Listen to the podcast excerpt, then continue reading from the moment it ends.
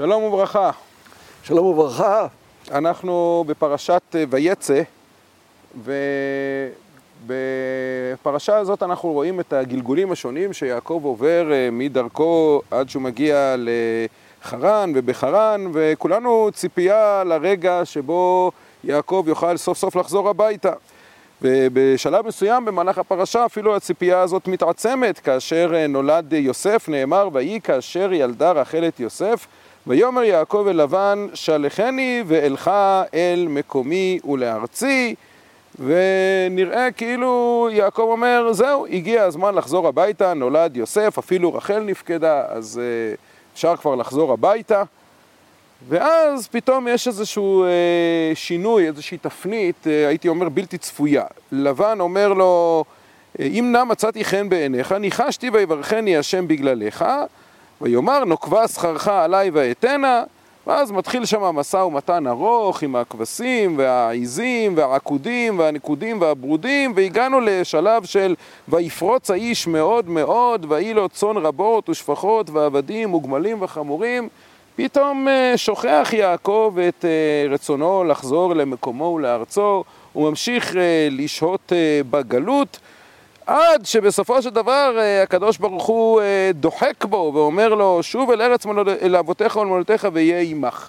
אני רוצה לשאול, מה קרה במעבר הזה בין שלחני ואלך אל מקומי ולארצי, לבין הדרישה של הקדוש ברוך הוא, הציווי ליעקב, שוב אל ארץ אבותיך ולמולדתך ויהיה עמך. הייתי, שמעתי פעם אה, וורט שבשלב הזה שיעקב כבר חוזר הביתה, זה בגלל שהוא מספר ואשא עיניי ואראה בחלום והנה העתודים העולים על הצאן עקודים נקודים וברודים פעם הוא היה חולם על מלאכים, ועכשיו התחיל לחלום על אה, צאן, אז כנראה הגיע הזמן באמת לחזור הביתה. אבל אה, באמת, למה הוא השתהה? בשביל הצאן והבקר והעבדים והשפחות והגמלים והחמורים היה שווה להישאר עוד אה, שנים בביתו של לבן ולא לחזור הביתה לאבא ואימא? השאלה היא שאלה גדולה, ואני מסכים שיש כאן גם ביקורת על יעקב, אנחנו נדבר עליה. אבל לפני כן, אתה ראית את 14 השנים הראשונות כתחנה אחת. אני מעוניין לראות אותן כשתי תחנות. כתוב, ויעבוד יעקב ברחל שבע שנים, ויהיו בעיניו כימים אחדים באהבתו אותה. הרי מה אמרה לו רבקה? וישבת עמו ימים אחדים. והוא ראה ימים אחדים באהבת אה, יעקב את רחל, הוא ראה את השבע שנים הראשונות. אבל הוא נאלץ לעבוד 14 שנה בגלל הרמאות של אה, לבן, וכיוון ש... ואומנם אמו אמרה לו, וישבת עמו ימים אחדים, במשמעות הזאת שבע שנים, אבל בצו של יצחק אבינו, שאמר לו, קום, לך פדנה ארם, בית אבתואל אבי אמך, וקח לך משם, משם, מבנות לבן אחי אמך, זה לקח לו 14 שנים בגלל הרמאות של אה, לבן. אה, ומכאן אני מגיע לשאלה שלך, באמת בשביל צאן להישאר עוד שש שנים אצל לבן, בגלות, כשהוא נדר נדר לקדוש ברוך הוא, אה, והאבן הזאת אשר שמתי בצבא יהיה בית אלוהים. זה נשמע נורא ואיום. ואני רוצה לתת כאן שתי תשובות, תשובה אחת לטובתו של יעקב ותשובה אחת לא לטובתו של יעקב. אני אתחיל אולי בתשובה לא לטובתו של יעקב, כדי ש... למרות שהיא התשובה השנייה, כדי שיהיה בעקבות אה, רבותינו, זיכרונם לברכה, מתחיל בגנות ומסיים בשבח. אז אה, נקודת הביקורת שיש כאן על, יעק... על יעקב, אני רואה אותה בדברי המלאך. בדיוק במה שאתה אמרת, שנא עיניך וראה כל העתודים העולים על הצאן, עקודים, נקודים וברודים. אנוכי האל בית אל. אשר משכת שם מצבה, אשר נדרת לי שם נדר. הקדוש ברוך הוא אומר לו, כי ראיתי את כל אשר לבן עושה לך. הוא אומר, למה כל הרמאות הזאת שלבן מרמה אותך, מבטיח לך ולא מקיים, מבטיח לך ולא מקיים, מבטיח לך ולא מקיים? זה בגלל שגם אתה הבטחת לי ולא קיימת.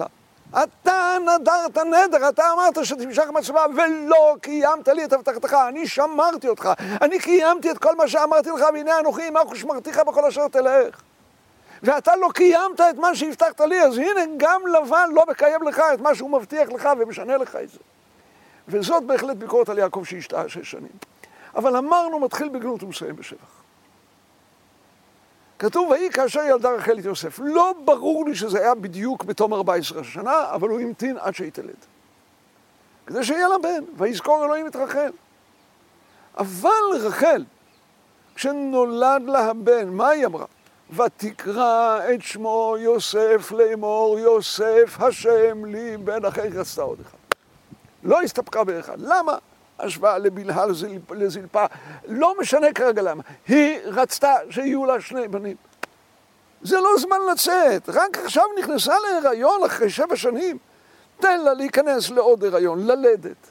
הוא ציפה לזה. עכשיו להתחיל לרכוב על גמלים ולפגוש את לבן רודף אחריו, ואחר כך את עשיו עם ארבע מאות איש, ואחר כך את כל הסיפור של שכם. סיפורים קשים זה לא סיפורים לאישה שרוצה להיכנס להיריון וללדת כשהיא כל כך התקשתה לזה. אז יעקב בשבילה, כשהיא אמרה ותקרא את שמו יוסף לאמור יוסף השם לי בן אחר, מוכן להישאר עוד שנים עד שהיא תלד עוד בן, כדי שיהיו לה שני הבנים שהיא רוצה שיתקיים בה יוסף השם לי בן אחר. והוא מחכה, ומחכה, ומחכה, ומחכה. עד ש... פעמיים הקדוש ברוך הוא אומר לו, קום צא. פעם אחת אמר לו את זה בחלום, ופעם אחת אמר לו את זה במציאות. וישמע את דברי בני לבן לאמור, לקח יעקב את כל אשר לאבינו, ומאשר לאבינו עשה את כל הכבוד הזה. וירא יעקב פני לבן כי איננו עמו כתמול שלשום. זו דרך שהקדוש ברוך הוא מדבר איתנו בכל הגלויות. זה גם דרך, הקדוש ברוך הוא מדבר איתנו לא רק על ידי מלאך בחלום, הוא מדבר איתנו בעזרת המציאות עצמה. ויעקב מבין שלמרות הכל הוא צריך לצאת.